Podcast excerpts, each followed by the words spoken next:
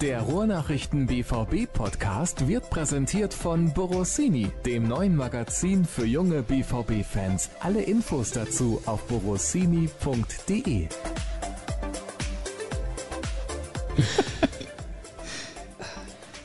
Läuft schon. Ihr könnt weiterlachen. Gute Stimmung hier im BVB Podcast der Ruhrnachrichten.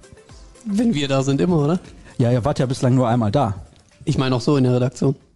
Ja, das ist tatsächlich so. Ist euch aufgefallen? Ihr seid jetzt hier seit dem 1. Juli offiziell. Stimmung ist eigentlich immer blendend. Die gute Laune-Lawine, die schwappt hier jeden Tag so durch. Man muss natürlich auch dazu sagen, dass der Chef davon zwei Wochen in Urlaub war. ja? So. Den Zusammenhang musst du jetzt bewerten. Klar, wie sollte eigentlich heute dabei sein? Musste kurzfristig auf eine Konferenz.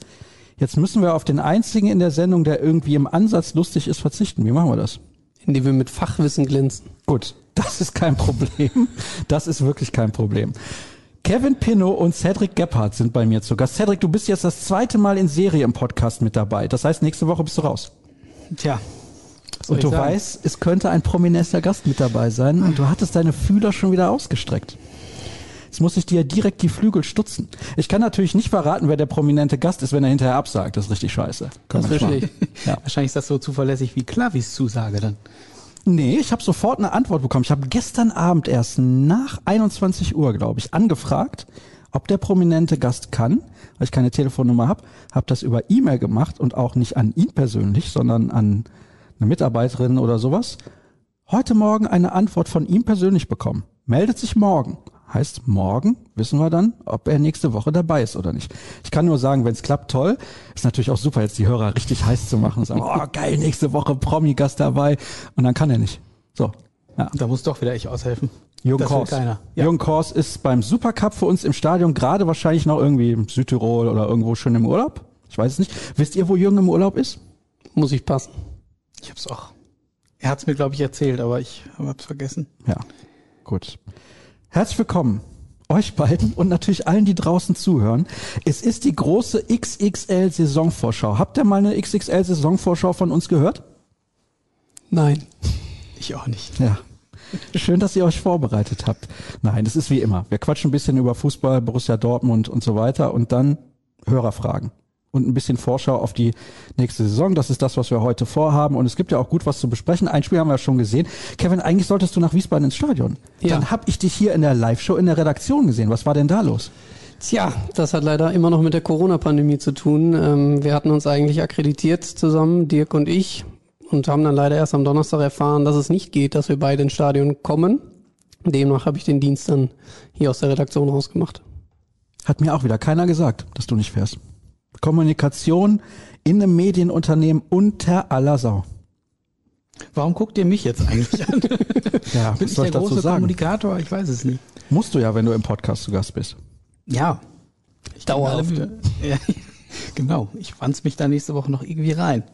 Alle, die zuhören, merken, es ist deutlich angenehmer, wenn die, die miteinander sprechen, sich gegenüber sitzen. Letzte Woche, Cedric, haben wir das das erste Mal auf Distanz gemacht. Das ist ein bisschen ungewöhnlich. Absolut, absolut der Augenkontakt hilft irgendwie. Ja. Ich gucke jetzt die ganze Zeit Kevin an. Das passt schon. Auch das hilft. Also, dann lass uns noch mal ganz kurz reden, Kevin, weil du ja auch Redaktionsdienst hattest über dieses Spiel beim SVW in Wiesbaden. Ich hab's in der dicken Sophie in München Johanneskirchen verfolgt. Muss sagen, das Essen war wirklich hervorragend. Ich saß aber mit dem Rücken zum Fernseher, was selten dämlich war meinerseits. Hab aber gesehen, Erling Haaland drei Tore gemacht, hat noch eine, wenn nicht sogar zwei große Chancen vergeben. Daniel Mahlen hat noch eine Chance vergeben. Und du hast gesagt oder geschrieben, ich bin mir jetzt gerade nicht mehr sicher, hätte höher ausfallen müssen. Das habe ich gesagt, genau. Ja, die drei Chancen, die du gerade angesprochen hast, hätten natürlich drin sein können. Und ich glaube, wenn sie das Ganze generell noch ein wenig druckvoller in der zweiten Halbzeit durchgespielt hätten, dann hätte das auch 6-0 ausgehen können. Sie haben hinten raus, würde ich sagen, ein bisschen den Gang rausgenommen. Ist jetzt nicht verwerflich. Ähm, es war generell trotzdem ein sehr, sehr souveräner Auftritt. Alles in allem, glaube ich, ist der Saisonstart damit gelungen und wir können positiv in die Zukunft schauen. Ich bin ein bisschen überrascht gewesen von der Souveränität. Du auch? Tatsächlich nicht, weil ich war ja im Trainingslager dabei in Bad Ragaz. Ähm, die Einheiten haben schon den Eindruck erwecken lassen, dass das äh, in der Art und Weise auch auf dem Platz so stattfinden kann. Dann das Spiel gegen Bologna, was mir persönlich sehr, sehr gut gefallen hat, wo sie einen sehr aufgeweckten, sehr frischen Eindruck gemacht haben. Und das haben sie jetzt eben auch gegen Wiesbaden gezeigt. Ja, also ich fand es auch sehr, sehr beeindruckend von dem, was ich in meinem Rücken gesehen habe. War richtig, richtig stark. Nein, aber ganz im Ernst. Also ein 3-0 bei einem Drittligisten mit noch einigen Torchancen dazu. Also da kann man eigentlich nicht meckern. Ja, und hinten ja auch nichts zugelassen. Also es war jetzt nicht ansatzweise irgendwie, äh, dass sie da in Bedrängnis geraten sind oder so. Ähm, sie haben es vom Start weg souverän gespielt, ähm, ganz locker runtergespielt, ähm, wussten immer, wann sie das Tempo mal ein bisschen hochfahren mussten und ähm, haben eine gute Balance gefunden. Ja, ich bin auch deswegen ein bisschen positiv überrascht gewesen, weil gerade die Abwehr, da gab es ja große Personalsorgen und da haben dann auch Spieler mitgespielt, die man vorher noch gar nicht kannte und auch einen guten Eindruck hinterlassen. Also vielleicht dann jetzt auch dauerhaft im Kader mit dabei. Muss man mal gucken, wie sich das in der Abwehr so entwickelt. Allerdings, Manuel Akanji hat auch gezeigt, dass er jetzt, glaube ich, richtig angekommen ist, auch in der Führungsrolle. Absolut. Der Junge hat Bock auf Fußball. Äh, das merkt man, das hat man bei der Europameisterschaft schon gesehen, wo er sehr, sehr gut gespielt hat. Die letzten Wochen und Monaten, äh, Monate im Trikot von Borussia Dortmund waren auch sehr stark. Und da hat er jetzt nahtlos dran angeknüpft, zusammen mit Antonius Papadopoulos, den du ja gerade angesprochen hast, glaube ich, ein sehr gutes Innenverteidiger-Duo gebildet. Inwiefern wir das jetzt auch gegen Frankfurt sehen, ich wage es mal zu bezweifeln würde es aber persönlich hoffen, weil ähm, Papadopoulos auf mich einen sehr guten Eindruck hinterlassen hat und ähm, ja, er sich, glaube ich, die Chance einfach verdient hat nach dieser Vorbereitung, nach dem Trainingslager, nach den Spielen und auch der Verantwortung, die er schon übernommen hat in diesem jungen Alter. Der hat sich nicht davor gescheut, auch mal Erling Haaland nach hinten zu zitieren. Das hat mir imponiert, deswegen würde ich es ihm persönlich wünschen. Einige werden das Spiel nicht gesehen haben, war samstags abends, Pay-TV. Deswegen, was ist Papadopoulos für ein Spielertyp? Kannst du den mit irgendeinem anderen Verteidiger im Kader vergleichen? Wie spielt der Fußball? Ich könnte es mit einem ehemaligen Spieler vergleichen, der den gleichen Namen getragen hat, Papa. Ähm, Sokrates Papastapopoulos. Papastatopoulos. Ja, siehst du, da bist du besser informiert. Deswegen sagen wir einfach mal Papa. Also ein sehr robuster Spieler, der in keinem Zweikampf zurückzieht, der aber auch in der Spieleröffnung sehr klug ist, also kann sehr starke Diagonalbälle spielen und wie gerade schon angewähnt, äh, erwähnt, er ist sehr, sehr lautstark auf dem Platz, spricht viel mit seinen Vordermännern, spricht aber auch mit Akanji und Kobel sehr viel. Also das war schon äh, sehr beeindruckend, was er da hinterlassen hat. Nun ist Sokrates ja Grieche, ich nehme an, bei Papadopoulos ist das Stark aber kann ja auch sein, dass er in Deutschland geboren und aufgewachsen ist. Wie ist das bei ihm? Er ist ein Deutsch-Grieche. Ah ja, okay. Ist in Stuttgart geboren. Alles klar, hätten wir das auch geklärt. Aber du bist relativ beeindruckt gewesen von seiner Vorstellung und gab es sonst noch irgendwas, wo wir jetzt noch kurz drüber sprechen sollten, weil ich glaube, das Pokalspiel ist ja jetzt noch Vergangenheit und wir schauen voraus auf die folgende Saison, aber gab es da irgendwas, wo du gesagt hast, das würde ich gerne noch erwähnen, was das Spiel angeht? Ich glaube, das haben wir mit der soliden Abwehrleistung schon in großen Teilen abgefrühstückt. Motorhut kann man mit Sicherheit nochmal in ein, zwei Sätzen erwähnen, der auch wieder einen ordentlichen Eindruck hinterlassen hat auf dieser Sechserposition, die er jetzt seit der Vorbereitung da inne hat. Ähm, Jude Bellingham hat sich auch nahtlos eingefügt, dafür, dass er eigentlich erst seit vier, fünf Tagen im Training war. Und sehr positiv, äh, Gio Reyna, der hat einen tollen Eindruck hinterlassen, hat wirklich richtig viel gemacht in der Offensive, war in den ersten 20 Minuten, glaube ich, an allen Chancen beteiligt. Nico Schulz hat einen aufgelegt nach, glaube 20, 30 Sekunden. Äh, die erste Haaland-Chance hat er eingeleitet. Das war richtig ordentlich. Du gehörst aber auch zu denjenigen, die Erling sagen, ne? Ich sag Erling. Ja, alles klar. Hm. Nun gut, also haken wir das Spiel gegen Wiesbaden mal ab und kommen zum Thema Finanzen. Das möchte ich noch ganz kurz anschneiden. Und wir haben ja auch dieses 2G-Prinzip jetzt, das ist auch ein Thema. Machen wir aus diesen beiden Themen mal so halbwegs ein Thema. Ich hatte das zuletzt ja schon besprochen, auch mit Dirk. Da hieß es dann, wenn das Stadion immer zu 60 Prozent ausgelastet ist, dann schreiben die trotzdem keine schwarzen Zahlen. Das hat mich schon relativ schockiert, muss ich ehrlich sagen, weil ich hatte gedacht, dann sind sie zumindest im grünen Bereich mehr oder weniger, dann wäre alles in Ordnung. Aber ist es anscheinend nicht, weil die Sponsorengelder auch an die Stadionauslastung gekoppelt sind und so weiter und so fort. Also jetzt am Wochenende gegen Eintracht Frankfurt dürfen 25.000 Zuschauer ins Stadion und die müssen entweder geimpft oder genesen sein. Testprinzip ist im Prinzip mehr oder weniger raus. Was könnt ihr dazu sagen, Cedric? Ja, Testprinzip gilt nur noch für Kinder und Jugendliche, also U18. Alle anderen müssen entweder geimpft oder vollständig genesen sein. Es gelten ziemlich krasse Sicherheitsvorkehrungen, eben um nicht zu gefährden. Die Tickets sind personalisiert, man kann sie nicht einfach weiterreichen, wenn man jetzt doch nicht kann, außer über den offiziellen Weg beim BVB. Es gibt irgendwie mobile Kontrollteams, die schon vor dem Stadion, damit sich das nicht alles drubbelt, äh, die Leute kontrollieren auf die 2Gs, also ob sie geimpft oder genesen sind. Man bekommt dann so ein Armbändchen, wenn es äh, wenn's soweit ist. Man kann sich das auch irgendwie bis Samstag schon in den offiziellen Fanshops holen, das Armbändchen gegen Vorlage aller Dokumente. Dann hat man den Stress am Samstag nicht, wenn man denn zu den Glücklichen gehört, die eine der 25.000 Karten äh, erhalten. was haben wir sonst noch? Ja, es gibt feste Zeitfenster und äh, feste Einlassbereiche, die auf dem Ticket, auf dem personalisierten Ticket hinterlegt sind. Und nur da kann man tatsächlich zu dem festen Zeitpunkt ins Stadion rein. Also es ist, ich sag mal, die Unbeschwertheit eines normalen Bundesligaspiels ist das Samstag sicherlich nicht.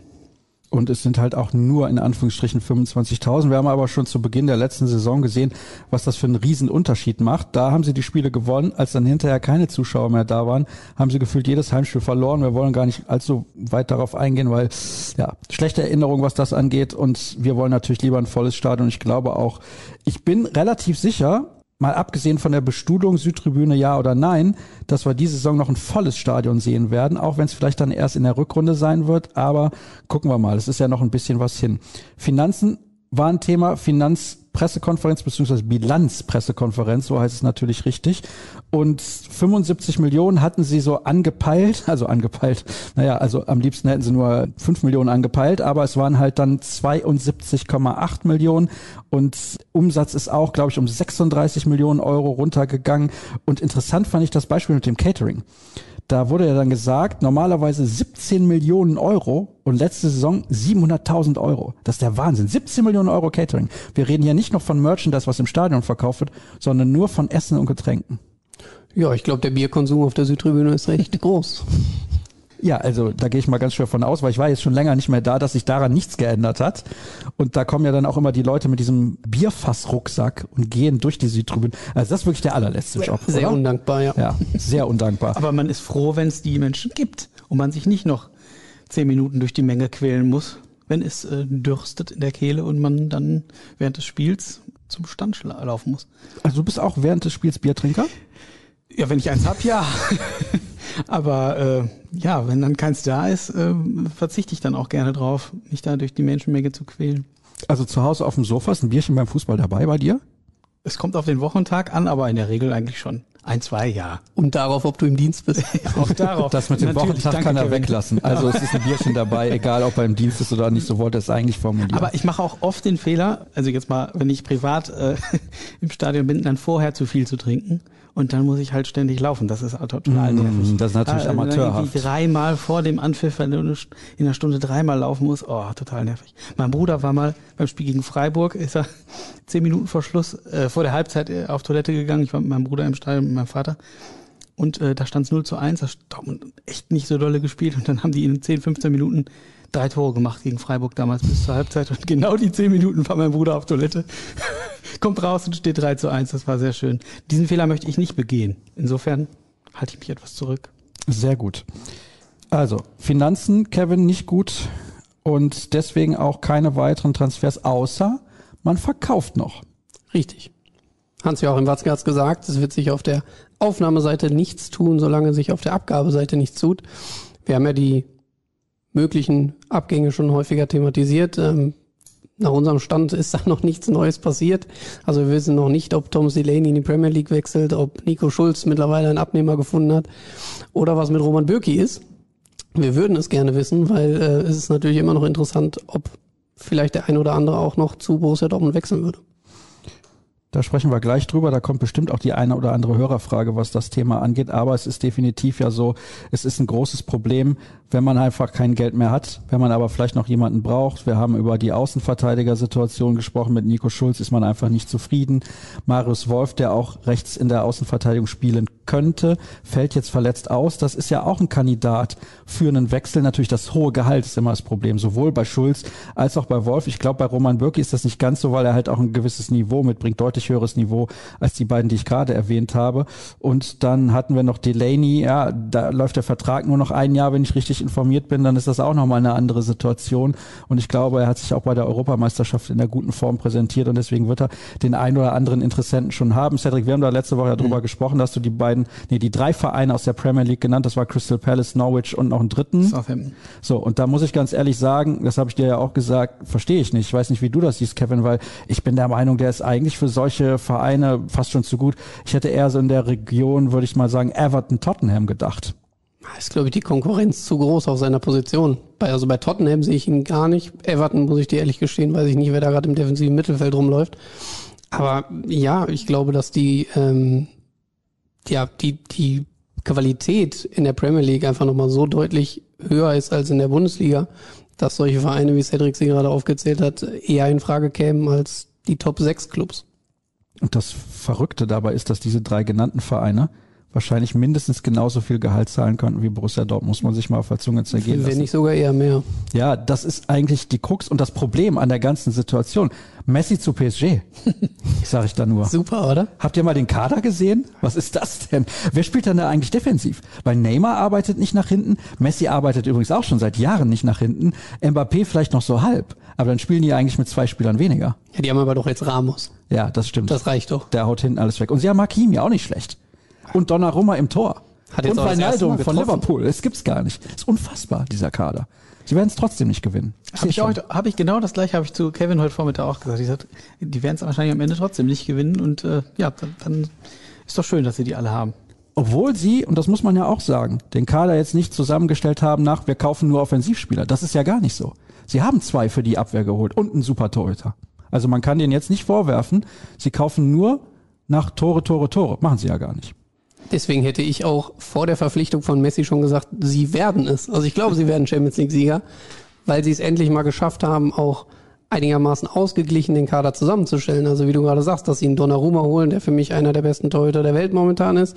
Ein Hakimi, der äh, sowohl bei Dortmund als auch bei Inter richtig gut gespielt hat, jetzt auch schon wieder getroffen hat. Also ich glaube, dass die sehr, sehr, sehr, sehr gute Chancen haben. Und wenn du jetzt noch einen Lionel Messi da vorne rumlaufen hast, ja, was soll dir denn dann noch passieren? Vielleicht bist du keine Mannschaft.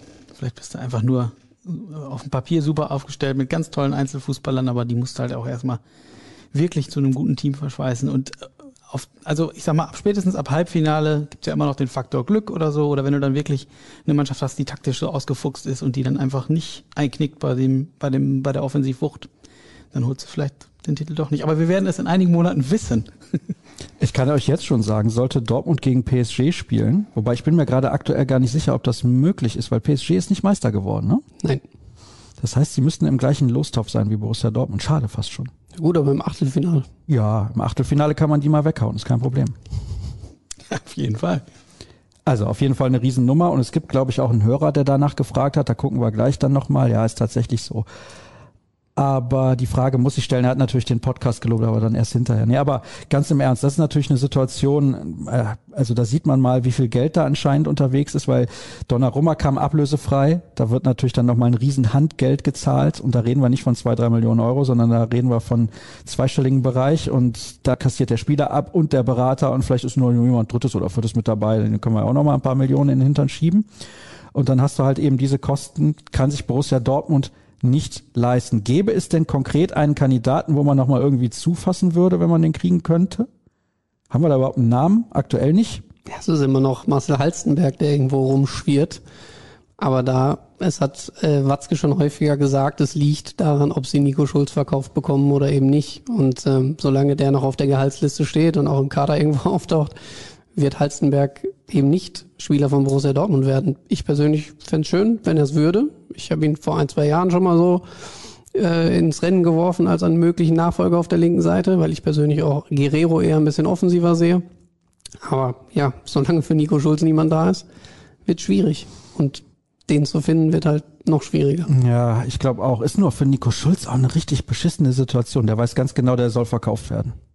Total. Aber vielleicht äh, irren wir uns ja alle und er macht seine Sache gar nicht so schlecht und er hat es ja gegen Wiesbaden ganz solide gemacht und die nächsten Wochen vielleicht nutzt er das und empfiehlt sich, wäre für alle gut, sowohl für Nico Schulz als auch für den BVB. Also irgendwann hat er ja auch mal ganz ordentlich Fußball gespielt bei Hoffenheim und ähm, vielleicht knüpft er da ja wieder dran an. Ich meine, wir erwähnen ihn mittlerweile, glaube ich, jede Woche.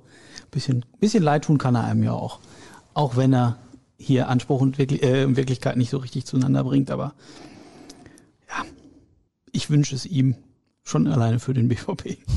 Ihr habt beide Zettel vor euch liegen. Ich habe euch darum gebeten, eure erste Elf aufzustellen. Komm in die Redaktion, bau hier auf, dies und das und jenes, was man halt alles noch macht. Trifft Kevin Kiska auf dem Flur, dann ist eh der halbe Tag schon vorbei. Oder gelaufen, je nachdem, kann man so oder so interpretieren. Nein, Spaß beiseite. Für wen von euch? Also, hast du da was gehört, Kevin? Ich hab Nee, was, ich nee, okay, alles klar. Also, es ist so, ihr habt diese Zettel und dann habt ihr mich gefragt, ja, was denn jetzt für eine erste Elf? Und dann habe ich gesagt, mit dem gesamten Kader. Also gehen wir davon aus, alle sind fit. Wie sieht eure erste Elf aus? Und das ist quasi der Startschuss in unseren Saisonvorschau-Teil dieser Saisonvorschau. Kevin, leg mal los. Deine erste Elf mit System. Mit System. Ja, ich habe mich für ein 3-5-2 entschieden. Ähm, das hat Marco Rose bislang noch nicht spielen lassen, hat aber im Interview mit uns, im Exklusivinterview mit den Rohrnachrichten, äh, anklingen lassen, dass er sich das durchaus vorstellen kann. Aktuell fehlen ihm halt einfach nur die Innenverteidiger dafür. Deswegen spielt er auch unter anderem Antonius Papadopoulos dort hinten drin. Sollten aber alle fit sein, würde ich mir vorstellen, dass Gregor Kobel im Tor steht. Ist jetzt nicht so überraschend. Die Dreierkette bilden äh, Mats Hummels, Manuel Akanji und dann Axel Sagadou. Also tatsächlich drei Innenverteidiger, die diese Dreierkette dann ausfüllen sollen. Auf den beiden Sechserpositionen habe ich Moda Hut und Jude Bellingham gestellt. Auf der linken Seite, vielleicht für einige dann etwas überraschender, dass ich ihn so weit offensiv sehe, ist Rafael Guerrero, Marco Reus in der Zentrale hinter den Spitzen, Torgan Hazard auf der rechten Außenbahn, weil, und da hat auch Marco Rose aus meiner Sicht das Richtige gesagt im Interview, der kann auch mit nach hinten arbeiten. Das hat er jetzt bei der EM ganz gut gezeigt. Also der hat äh, die rechte Seite da ganz schön dicht gemacht mit Meunier, hat viel äh, Laufleistung abgespult und ist Offensive immer ein großer Faktor für Torgefährlichkeit, für 1 gegen 1 Situationen mit seiner Schnelligkeit und auch einem, wie ich finde, guten Abschluss. Tja, und vorne haben wir einen, den können wir uns alle denken. Das ist der Erling, wie ich sage. Ja, und unser Neuzugang, Daniel Mahlen. Cedric, bitte sehr. Dem setze ich ein 4-4-2 mit Raute entgegen, lieber Kevin. Wir haben uns eben schon kurz ausgetauscht. Obwohl ich sagen muss, das eine schließt ja das andere nicht aus. Ja, also, ich, dass wir dauerhaft in dieser Saison das gleiche System sehen werden, das wird nicht der Fall sein. Ich glaube, dass Rose da so flexibel ist und so viel variieren wird, dass ich genauso gut hätte auch einen 4-4-2 aufzeichnen können. Aber trotzdem ist da vielleicht der ein oder andere Name dann bei dir auf dem Zettel. Ja, ich würde zum Beispiel Guerrero hinten links postieren. Klar kann der weiter vorne spielen, aber ich finde ihn hinten links einfach auch gut. Und äh, es verbietet ihm ja keiner, seine Rolle offensiv zu interpretieren und durchaus weiter nach vorne zu gehen. Rechts, das ist in der Tat die Schwachstelle, äh, oder da würde ich am ehesten noch einen Rechtsverteidiger verpflichten wollen, wenn es denn ginge. Ähm, habe ich jetzt Morey aufgestellt, auch im Wissen, klar, er ist noch lange verletzt und so, aber ich fand ihn gar nicht so schlecht und ich würde ihn einfach bringen. Thomas Meunier ist mir viel zu starr, viel zu langsam und hat mich überhaupt nicht überzeugt im ersten Jahr. Innenverteidigung Akanji und Hummels. Davor würde ich auf der sechs Witzel spielen lassen, wenn der äh, an seine ähm, vor zwei Jahren war es, ne? An die Saison anknüpft, dann finde ich, ist ein richtig, richtig starker Mann, über den viel laufen kann. Ich würde ihn zum Beispiel eher bringen als der Hut, auch wenn der in der Vorbereitung jetzt tatsächlich super überzeugt hat. Auf den Halbpositionen würde ich Rainer und Bellingham aufstellen. Und zentral natürlich Reus und vorne auch mit Erling und mit Daniel spielen lassen. Das ist sehr interessant. Da könnten wir jetzt bei beiden Formationen viel diskutieren. Ich finde deine Cedric deswegen spannend. Du hast dich für Morel entschieden, der wird sowieso noch monatelang ausfallen. Bei dir ist es so, Kevin Sagadou, momentan noch nicht fit. Sowieso die Situation, dass die drei Innenverteidiger, also gerade die drei, immer gleichzeitig fit sind ist ja leider fast nie, was sehr schade ist, weil Sagadu natürlich auch mit seinem linken Fuß und seiner Spielstärke, die man häufig, glaube ich, sogar noch unterschätzt, trotz seiner Größe, und alle sagen, ah, der sieht so behäbig aus, der ist überhaupt nicht behäbig.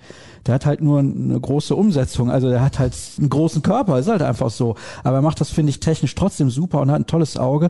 Neben Mats Hummels in der Mitte, das wäre schon toll. Und Akanji kann ja auch ein bisschen was an Fußball spielen. Also ist ja nicht so, dass könnte der mit dem Ball gar nichts anfangen. Das ist interessant. Was mir auch aufgefallen ist, ja beide Emre Can nicht genannt. Vielleicht können wir darüber mal diskutieren. Interessante Personalie, ein Spieler, der auf vielen Positionen spielen kann. Das ist ganz häufig so. Man sagt irgendwie, ja, der eine, der hat ein Sprachtalent, der spricht sechs Sprachen, ja, aber keine richtig. Emre Can kann zehn Positionen spielen, aber keine richtig?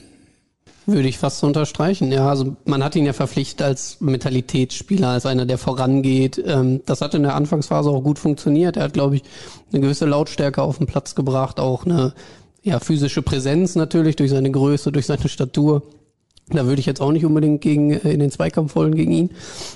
Aber äh, ich glaube, so nach der Corona-Infektion, die er hatte, hat er nie wieder so richtig in seine, äh, in die Spur zurückgefunden und zu, zu alter Stärke zurückgefunden. Und war einfach in der vergangenen Saison eigentlich der Unsicherheitsfaktor schlechthin im Spiel von Borussia Dortmund. Also immer, wenn es irgendwie leichte Gegentore gab, dann war er da häufig dran beteiligt, was natürlich auch an seinem sehr risikofreudigen Spiel äh, liegt. Er ist nun mal derjenige, der in 1 gegen 1 geht, obwohl er hinten äh, in der letzten Kette spielt. geht das gut, alles schön, geht das schief, wird's halt brandgefährlich. Und deswegen habe ich mich äh, gegen Emre Can entschieden. Was nicht heißen soll, dass der auch für die Startformation immer wieder geeignet ist und in diesen vielen Spielen, die ja hoffentlich vor Borussia Dortmund liegen, äh, immer wieder eine Rolle spielen soll und man ihn auch wirklich gut von der Bank bringen kann. Dann ist er, glaube ich, der richtige Mann. Aber ich persönlich hätte ihn jetzt erstmal nicht in der Traumelf von mir gesehen. Auch nicht in der Traumelf von euch beiden ist, und das ist ein Spieler, der diese Saison wieder durchstarten will, Julian Brandt, der eigentlich insbesondere in einer Raute auf der Halbposition super einzusetzen ist. Warum trotzdem nicht Cedric? Ja, total. Den, den habe ich hier äh, an der Seite auch nebenstehen. Da war ich mir nicht sicher. Super hoch veranlagter Fußball, haben wir auch schon mal drüber gesprochen. Mag ich persönlich ganz gerne, weil er auch ein sehr reflektierter Typ ist. Tatsächlich das Spiel ja auch wirklich durchdringt und versteht und auch so viel mitbringt, finde ich. Intelligenter Bursche ist, aber er zeigt halt einfach viel zu selten. Und wenn ich, klar, das kann, könnte man jetzt bei Rainer auch einwenden. Der hat aber jetzt äh, im Wiesbaden einfach einen super Eindruck hinterlassen. Deswegen würde ich denen jetzt den Vorzug geben. Und Bellingham äh, ist für mich über jeden Zweifel, über fast jeden Zweifel erhaben. Der spielt deutlich konstanter als Brandt. Wenn auch nicht immer auf der Position, aber deswegen würde ich ihm den Vorzug geben. In einer Raute hätte Julian Brandt bei mir zum Beispiel gespielt. Julian Brandt spielt jetzt sowieso erstmal nicht. Das stimmt. Haben wir natürlich letzte Woche im Podcast drüber gesprochen. Der Klassiker beim Podcast und während der Aufnahme sag ich's noch. Ja. Wenn ich gleich auf den Stoppknopf drücke, ist bestimmt wieder irgendeine Meldung raus. Und welche kommt? Brand auch positiv, Meunier positiv und beide nicht geimpft. Leute, was ist denn da los gewesen? Ja, nach unseren Informationen waren es tatsächlich die einzigen beiden, die nicht geimpft sind. Der BVB hat sich aber, war natürlich nicht amused darüber, dass das irgendwie publik so geworden ist, dass wir es geschrieben haben, aber. Ist unsere Aufgabe. Ja, stimmt. Ähm, er hat sich ja auch nicht dazu geäußert, sonst weiter der BVB. Ja, vor allem, weil es wir in der Sendung, das kommt auch noch, in der Sendung, Kevin hat ja bestimmt nicht gehört, sage ich jetzt mal so. Also, weil wir in der Sendung noch gesagt haben, Herr Meunier, der war bei der AM bestimmt geimpft und Brandt reflektiert, wie du gerade auch gesagt hast, bestimmt auch geimpft. Und genau die beiden nicht. Das kann ja wohl nicht wahr sein. Ja, absolut. Zumal der BVB hat die Woche davor noch das, das Impfzentrum im Stadion selber betrieben oder, oder beworben und es ist sehr unglücklich, sagen wir es mal so hat sich der BVB sicherlich auch so nicht gewünscht und natürlich auch keiner der Spieler. Was machen wir denn jetzt damit? Impfpflicht für Profifußballer, weil sie das Privileg haben, ihren Beruf ausüben zu dürfen? Die kannst du da, glaube ich, genauso wenig einführen wie überall anders auch. Also am Ende ist das eine Entscheidung, die jeder für sich treffen muss. Green Pass. Kommst nur als Genesener oder Geimpfter ins Stadion? Kann für alle gelten, die im Stadion sind. Ja gut, er wird ja auch nicht im Stadion sein gegen Frankfurt. Aber generell, das ist schon ein Problem. Also ich meine, ausgerechnet die beiden, die nicht geimpft sind, infizieren sich. Und können dann auch alle anderen infizieren. Weil du kannst ja. es ja auch kriegen, wenn du vielleicht geimpft bist. Vielleicht ist das der letzte Warnschuss, den noch Zweifler brauchen, auch Profifußballer, die vielleicht äh, sagen, oh, ich lass mich nicht impfen, aber das würde ich sowieso bezweifeln. Ich glaube, äh, ja, wenn man nicht selber zu der Einsicht gelangt, dass das äh, im Zweifelsfall die bessere Alternative ist, als Covid-19 zu kriegen, dann weiß ich nicht, äh, wie man so gepolt ist. Meunier muss es ja mitbekommen haben, dass es bei Axel Witzel auch nicht so simpel abgelaufen ist. Also von daher, hm, und wie gesagt, Brand halten wir für sehr reflektiert. Verstehe ich nicht. Und was ich da auch nicht verstehe, insbesondere für Leistungssportler, ist der Körper ja deren Hab und Gut. Wenn die nicht mehr an ihre Leistungsstärke, in ihre physische Leistungsstärke von vor der Infizierung rankommen, können die ihren Beruf nicht mehr ausüben. Ja, haben wir letzte Woche drüber gesprochen. Ja. Ne? Das ist, der Körper ist mein Kapital an der Stelle. Verwunderlich tatsächlich, ja. Und man weiß ja auch gar nicht, das kommt ja noch dazu, was äh, Long Covid, ne, die Langzeitfolgen, was macht das mit dir als Spitzensportler auf, auf Dauer auch? Selbst wenn du vielleicht, selbst wenn es vielleicht keine unmittelbaren Einfluss auf deine Karriere hat, aber hm, wie sieht das 10, 15 Jahre später aus? Aber am Ende muss man sagen, es steht uns irgendwie nicht zu, darüber zu urteilen, warum sie es nicht getan haben. Also man kennt ja die Hintergründe nicht, weder bei Brandt noch bei Meunier. Ja, Gibt es vielleicht irgendwelche anderen Geschichten bei denen im privaten Bereich, im, in Vorerkrankungen, was auch immer? Was eben dagegen spricht, dass sie sich impfen lassen. Deswegen bin ich da so ein bisschen vorsichtig, die beiden jetzt an Pranger stellen zu wollen. Ja, ich will sie auch nicht wirklich an den Pranger stellen, aber in gewissem Maße fehlt mir das Verständnis, muss ich sagen. Wenn man halt weiß, wie die Situation ist und dass man natürlich auch andere noch gefährdet. Man gefährdet nicht nur sich selber, sondern man gefährdet halt auch andere. Das ist ein bisschen so mein Problem dabei. Ja? Und man lebt in einer Welt, in der man ständig irgendwie mit Menschen über den Weg läuft. Insbesondere Profisportler sitzen nicht zu Hause im Homeoffice sondern die sind ständig da irgendwo, wo andere Menschen sind, auch auf engerem Raum in der Kabine oder weiß der Geier wo. Da bin ich immer der Meinung, ja, sollte man vielleicht im Sinne der Gesellschaft auch ein Zeichen nach außen setzen. Hast du, hast du recht, aber trotzdem bin ich auch bei Kevin, ja. Du weißt nicht, was privat bei denen äh, los ist oder ob es irgendwelche Vorerkrankungen gibt. Und die Frage ist ja auch, inwieweit kommuniziere ich das als Privatperson, als Profisportler, als Verein. Es gibt, äh, das musst du halt genau abwägen. Und wenn du das im Zweifelsfall mit totaler Offenheit äh, da umgehst, wer weiß, was das für Konsequenzen für dich hat. Insofern ja ein ganz schmaler Grad, auf dem man sich da bewegt, glaube ich. Also, dann hätten wir das auch geklärt. Ich glaube, die Thematik haken wir an der Stelle einfach mal deswegen ab, weil, ja, gut, können wir uns jetzt zu Tode diskutieren. Es ist so, wie es ist und deswegen lassen wir das. Wir kommen wieder zurück zum Sportlichen und sprechen über die Ambition. Hat man sich beim BVB ja jetzt schon sehr zurückgehalten, finde ich. Äußerst defensiv. Vor zwei, drei Jahren hieß es noch ganz offensiv, wir wollen deutscher Meister werden, als man dann auch diese Einkaufsoffensive gestartet hat und jeweils für gut 25 Millionen Hazard, Schulz und Brand verpflichtet. Und jetzt, boah, sagen wir nix. Stimmt ja nicht. Hans-Joachim Watzke hat jetzt auf der Bilanzpressekonferenz nochmal betont, dass der dritte Platz nicht der Anspruch von Borussia Dortmund sein kann. Ist jetzt nicht ganz so forsch, die, die Aussage, aber alles in allem ähm, hat er auch immer wieder Bezug genommen darauf, dass sie letztes Jahr kein Ziel ausgegeben haben und äh, am Ende nicht die schlechteste Saison gespielt haben, was man natürlich unterm Strich auch so festhalten muss. Man ist DFB-Pokalsieger geworden, man hat in der Champions League eine sehr ordentliche Leistung gezeigt, ist dort weit gekommen und ähm, ja, in der Liga am Ende Dritter geworden. Ich glaube, ein, zwei Spieltage mehr und man wäre Vizemeister geworden. Ist doch alles okay erstmal. Ja, also wenn wir ehrlich sind, die letzte Saison, die Rückrunde, das war schon top. Also da können wir uns jetzt nicht groß beschweren. In dem Moment, wo Terzic das System in den Spielern richtig drin hatte, hat eigentlich alles gut funktioniert. Jetzt gibt's halt diesen Trainerwechsel, aber du warst ja auch im Trainingslager und hast gesagt, du hast einen guten Eindruck von der Mannschaft. Und sie hat eigentlich in Wiesbaden nur das bestätigt, was du vor Ort gesehen hast. Absolut. Und was man, glaube ich, nicht vergessen darf, was gerade so unter Lucien Favre irgendwie, glaube ich, nicht mehr so gepasst hat, war dieser innere Team Spirit. Also es wirkte so, als wenn das irgendwie elf Statisten wären, die da nebeneinander irgendwie ein bisschen rumlaufen und auch ähm, auf dem Weg auf den Platz oder auf das Trainingsgelände war es irgendwie nicht so harmonisch und in Bad Ragaz waren das irgendwie wie 22, 25 gute Freunde, die sich da untereinander richtig gut verstanden haben, die, die irgendwie rumgefrotzelt haben, den einen oder anderen Spaß gemacht haben, äh, sich geneckt haben, was auch immer. Also es wirkt sehr harmonisch, sehr kollegial und ich glaube, du hast ja gerade das angesprochen, ähm, Paris kann das vielleicht nicht werden, diese Mannschaft. Wenn Marco Rose es schafft, jetzt hintenrum auch vielleicht dann ein Nico Schulz mit einzubinden, der vielleicht nicht unbedingt die fußballerischen Fähigkeiten hat, aber irgendwie für das Team wichtig ist und da ein guter Faktor ist innerhalb der Mannschaft, dann kann das durchaus auch ein bisschen ambitionierter sein als letztes Jahr. Welche Ambition wäre denn richtig? Kann man die Meisterschaft als Ziel zumindest intern ausgeben? Ich denke schon. Also ich, wenn ich mir angucke, wie es bei Bayern München jetzt läuft, da läuft ja jetzt in der Vorbereitung nicht so pralle. Und Oliver Kahn hat ja gesagt, äh, die Konkurrenz wird uns mehr jagen als je zuvor. Denke ich, dass der FC Bayern den BVB äh, mindestens als, als äh, Rivalen um den Titel wahrnimmt. Warum sollte der BVB das aus der Eigenwahrnehmung nicht machen, zumindest intern? Ich meine, zwischen Platz eins und drei darunter brauchen wir ja nicht reden. Also äh, das muss der Anspruch sein. Und ich meine, du hast eine junge Mannschaft, die Lust hat auf Fußball. Warum sollst du den Jungs nicht sagen, pass mal auf, wir haben uns vorgenommen, wir wollen attraktiven Fußball spielen, wir wollen nach vorne gehen. Äh, nach vorne gehen heißt ja auch in der Zielsetzung nach vorne gehen und für sich was entwickeln und ehrgeizig sein und ambitioniert sein. Warum sollst du das nicht intern kommunizieren? Ich formuliere die Frage mal um. Wäre Jaden Sancho geblieben, hätte der BVB dann die Meisterschaft konkret als Ziel ausgegeben? Ich glaube, das hätte jetzt keinen so riesen Unterschied gemacht. Dafür sind die Erfahrungen der Vorjahre, glaube ich. Also, ne, es ist ja so oft, lass erst die Leistung sprechen und dann kannst du vielleicht mal ein paar Ansprüche formulieren. Was nützt es dir vorher, große Reden zu schwingen und dann verlierst du irgendwie zwei, drei Spiele ganz am Anfang und hechelst der Musik wieder hinterher?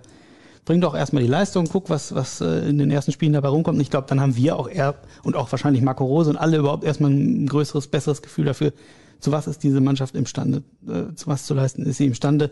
Und dann kann man gucken, wohin die Reise geht.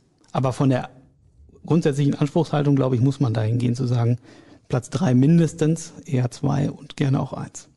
Zumal die ersten drei Spiele auswärts in Freiburg das zweite und Auftakt in der Saison Heimspiel gegen Frankfurt und dann das zweite Heimspiel, also sprich nach Freiburg auswärts, dann Heimspiel gegen Hoffenheim. Das sind ja keine Partien, die du im Vorübergehen gewinnst. Also sind jetzt zum Beispiel keine Aufsteiger oder konkreten Kellerkinder mit dabei. Da musst du schon Leistung bringen. Auf jeden Fall, aber es ist jetzt auch nicht so, dass das äh, Clubs sind, die dich da vor die super großen Probleme stellen. Also Vielleicht perfekte Aufgaben zum Auftakt. auf jeden Fall, weil du hast irgendwie die Möglichkeit, dich relativ schnell zu akklimatisieren in der Liga. Mit startest du mit drei Siegen, hast du ein richtig gutes Gefühl, weil wie du sagst, das ist kein Fallobst. Aber es ist jetzt auch nicht Leipzig, Gladbach und Bayern. Von daher gute Chance, da irgendwie vernünftig in die Saison zu starten und dann zu gucken, wo kann der Weg hingehen. Und ich glaube, dass die Chance, Meister zu werden, in den letzten neun bis zehn Jahren nie so groß war wie dieses Jahr. Die drei Verluste in der Defensive vom FC Bayern München mit, mit Alaba, mit Boateng und auch mit Martinez, der jetzt klar nicht mehr die größte Rolle gespielt hat in der letzten Saison, aber immer wenn er gebraucht wurde, war er da. Das ist schon auch für Bayern ein heftiger Verlust. Klar, die haben Upamecano verpflichtet. Muss man jetzt aber auch sagen, seitdem der Transfer bekannt gegeben wurde, hat er jetzt in Leipzig auch nicht mehr unbedingt die Leistung gezeigt, die man sich, glaube ich, bei Bayern von ihm äh, erhofft. Ich erinnere da mal an die Szene gegen Erling Haaland im DFB-Pokalfinale, wo er da so ein bisschen auf dem Boden rumkriecht. Also alles in allem hat, glaube ich, Bayern deutlich an Qualität einbüßen müssen. Dortmund, klar, man hat einen Sancho verloren, man hat aber auch einen Malen geholt und wenn Rose es jetzt hinkriegt, da eine gute Mannschaft auf den Platz zu bringen, kann das was werden mit der Schale. Sehe ich ähnlich, tatsächlich. Also Bayern äh, hat ja wirklich einen Umbruch jetzt nach der äh, Hönes-Rummenige Ära. Nagelsmann ist neu, Kahn ist neu, vieles in der Mannschaft, äh, also gerade die Defensive muss ich erstmal komplett neu sortieren. Die Offensive ist zwar nach wie vor gut, aber ich glaube, das macht ja was mit dir irgendwie. Das ist ja schon ein Fundament, so eine funktionierende Abwehrkette.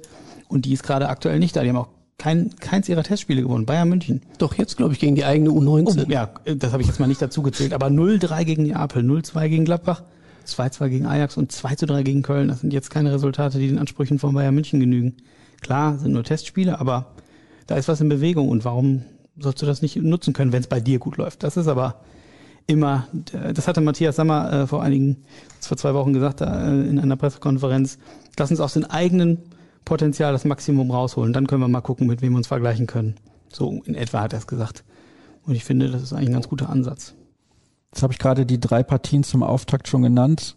Kein Fallobst, aber halt auch Gegner, gegen die man gut in die Saison kommen kann. Allerdings natürlich auch Gegner, wo man vielleicht mal das ein oder andere Spiel ja nicht unbedingt verliert, aber einen Punkt liegen lässt.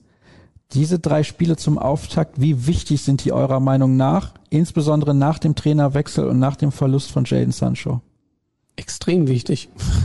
Ich glaube aber, dass das wichtigste Spiel jetzt dieser Auftakt gegen Wiesbaden war.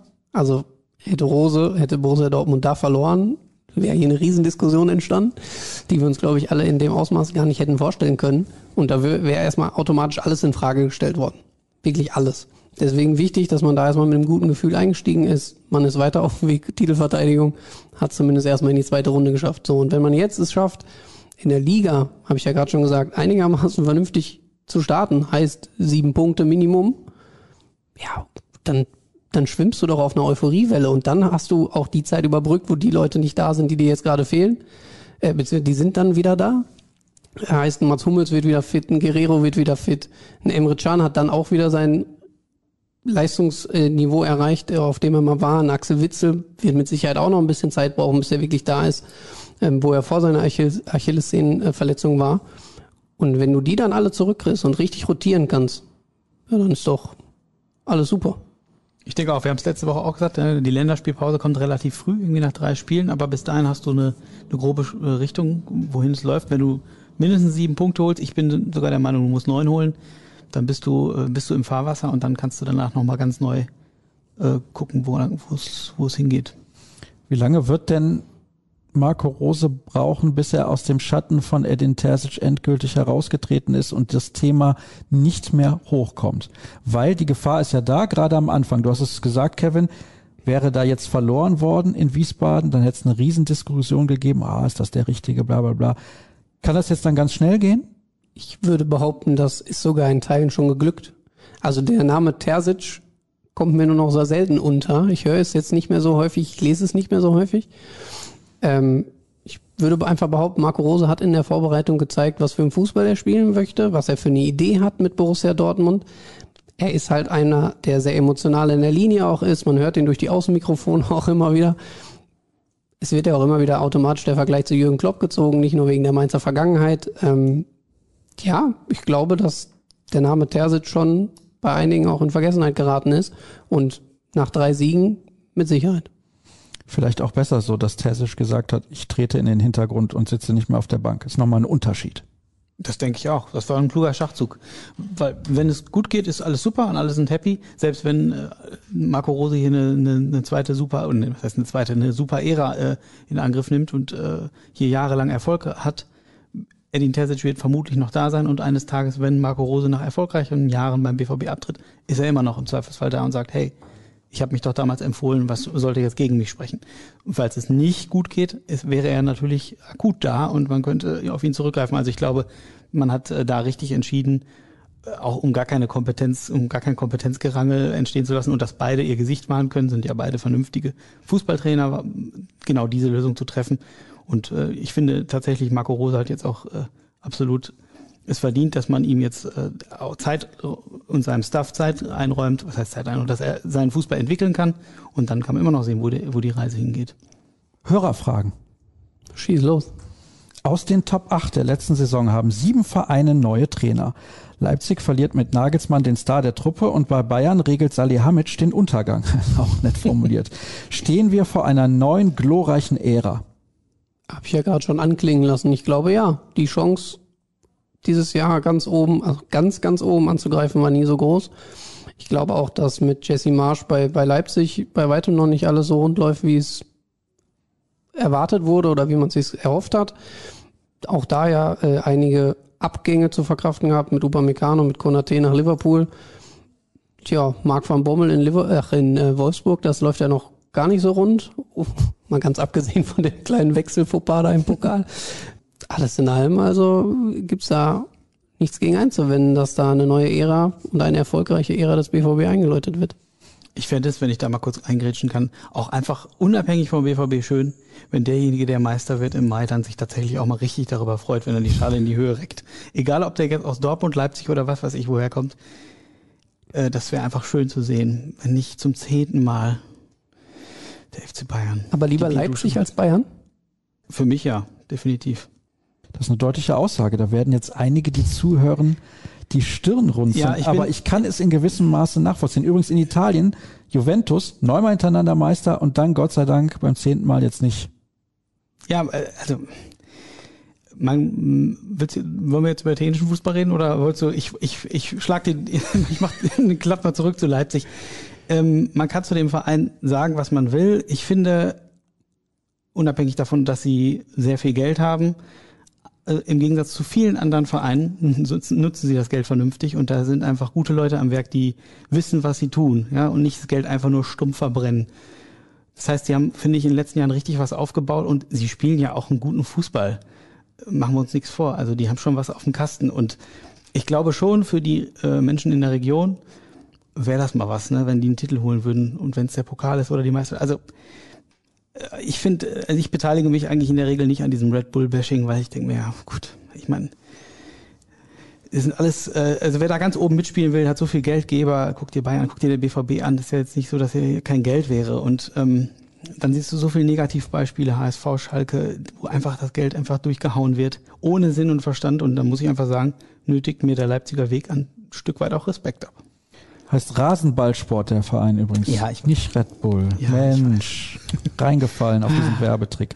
Hallo ihr drei, mich würde eure Meinung zum Messi-Deal interessieren, da haben wir eben schon was zu gesagt.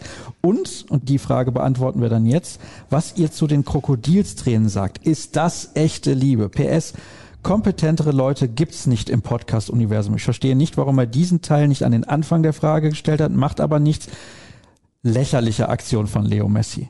Weißt du, er hat jahrelang den Verein gemolken wie eine Kuh mit Verträgen jenseits von Gut und Böse, sämtlichen Zusicherungen. Und jetzt muss er leider den Verein wechseln. Klar, es gibt eine neue Gesetzgebung in La Liga, okay, ja, die Primera Division, wie ich sie eigentlich nenne, die hat gesagt, wir haben da neue Regeln und deswegen, so, geht das nicht. Er muss mindestens 50 Prozent dessen verdienen, was er in seinem letzten Vertrag verdient hat. Sonst kann er nicht bleiben. Und da heult er rum.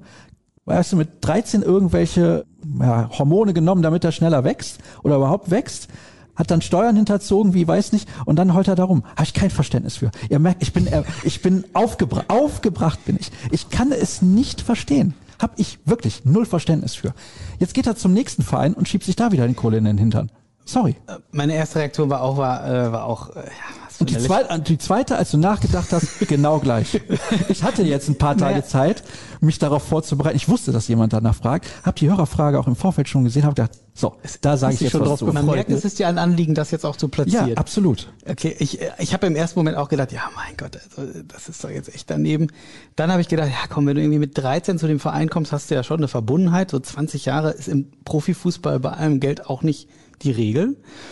Aber zwei Tage später dann freudestrahlend in Paris vorstellig zu werden, da habe ich dann wieder gedacht, okay, das kann ich ihm jetzt dann doch nicht so ganz abkaufen.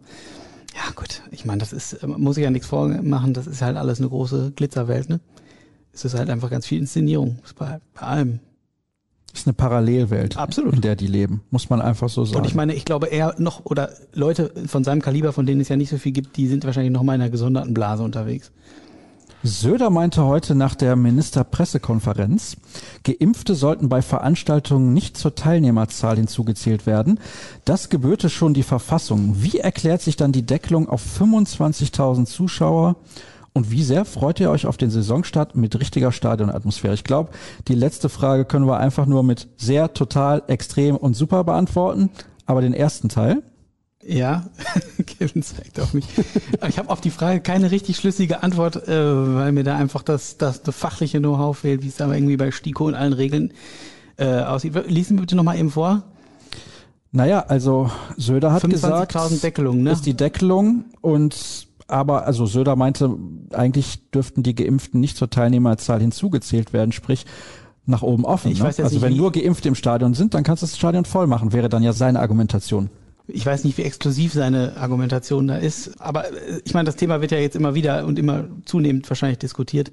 Hans-Joachim Watzke hat ja auch schon angedeutet, äh, im Ultima Ratio wäre der Klageweg, weil das alles eben fraglich ist, wie lange kann man das aufrechterhalten und kann man den Leuten das tatsächlich verwehren, wenn sie geimpft oder genesen sind, äh, so ein Stadionbesuch und warum kann ich das Stadion nicht komplett voll machen? Aber das sind, glaube ich, äh, ja, ganz schwierige Entscheidungen. Auch hier musst du wieder abwägen und es hat wahrscheinlich auch wieder mit den Inzidenzen zu tun, auch wenn die jetzt ja nicht mehr so eine ganz große Rolle spielen. Also pff, schwierig. Markus Söder äh, ist ja gerne bekannt für Vorstöße und äh, markige Positionen. Ob man die teilt, ist ja immer die andere Frage. Welche Reaktion gab es vom BVB auf eure Enthüllung der Impfstaaten von Brandt und Meunier?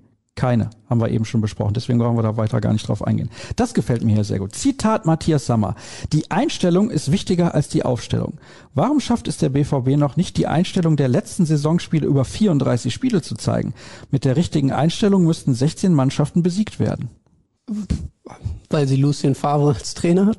Oh. Also ich glaube, mit so einem an der Seitenlinie kannst du nicht diesen Hauruck-Fußball spielen, wo du irgendwie nur Mentalitätsmonster auf dem Platz hast, wenn du, wenn da jemand an der Seite steht, der ja ruhiger ist als ein Glas Wasser so ungefähr. Ähm, das heißt, mit, mit Rose hat man jetzt jemanden, der hat Bock irgendwie da was zu bewegen, der will offensiv spielen lassen, der will den Fans Freude bereiten mit dem, was seine Mannschaft da zeigt. Und ich glaube, da kann diese Einstellung wachsen. Und das ist dann auch wieder das, was ich vorhin schon mal angesprochen habe, dass du dann ein Team, eine Mannschaft hast, die sich untereinander äh, gut verstehen, wo alle Bock haben, zusammen Fußball zu spielen, die aber auch Lust haben, was zu erreichen, die irgendwie nicht damit zufrieden sind, sich äh, um die Champions League Plätze da irgendwie zu kloppen, sondern ganz oben anklopfen möchten. Und ähm, da hat man, glaube ich, eine gute Basis geschaffen, um das jetzt zu erreichen. Ja, da möchte ich auch noch mal kurz was zu sagen. Das ist ja schon eine recht steile These, ne, zu sagen, warum schafft die Mannschaft das nicht?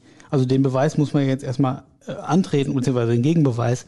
Ähm, ich wüsste nicht, warum die Mannschaft das nicht schaffen sollte, jetzt den Fußball zu zeigen, den sie in der zweiten Hälfte der Rückrunde unter Edin Terzic auch gezeigt hat. Und, Und- im Zweifelsfall noch offensiver und äh, geradliniger nach vorne. Also Und ich glaube, es ist allen Spielern, allen Verantwortlichen bewusst, dass sie daran arbeiten müssen. Also im Trainingslager haben wir immer wieder dieses Wort Konstanz gehört. Jeder Spieler hat das in der Medienrunde fallen lassen. Es war Witzel, es war Reus, es war Emre Can, du, Hans-Joachim Watzke, Marco Rose. Sie haben alle von Konstanz gesprochen. Und wenn sie das jetzt verinnerlicht haben, dann glaube ich, dass das auch durchaus mal funktionieren könnte. Inwiefern hat die Meisterschaft aufgrund der neuen Meisterschaften in Folge der Bayern an Wert verloren? Die Frage verstehe ich nicht ganz, denn eigentlich hat die Meisterschaft noch mehr an Wert gewonnen für alle anderen außer Bayern München. Genau, das ist das, was ich eben meinte. Ne? Ich glaube, dass jeder sich wirklich freuen würde, nächsten, im nächsten Mai die Schale in Empfang zu nehmen. Die Bayern würden sich auch freuen, aber dann doch auf Sparflamme. Und ich, ich sehe es genauso. Also ich finde auch, sie hat nicht an, an sie hat vielleicht für den für den FC Bayern und für den FC Bayern Fan vielleicht an Wertigkeit verloren, weil da ist eine richtig geile Saison auch nur, wenn du das Triple holst. Ansonsten kommt man ja gar nicht irgendwie dazu, sich überhaupt mal richtig zu freuen.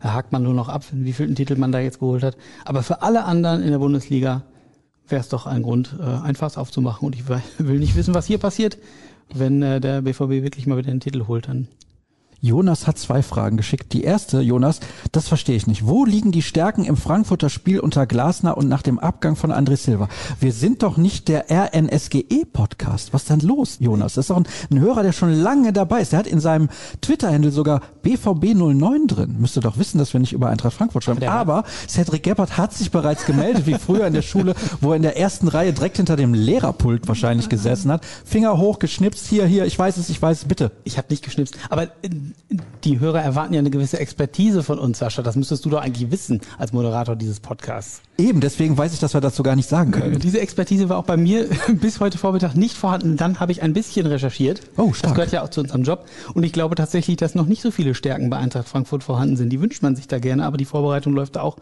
sehr miserabel. Im Pokal gegen Waldhof Mannheim mit 0 zu 2 verloren. Offensiv scheint da noch einiges im Argen zu liegen und defensiv eben auch.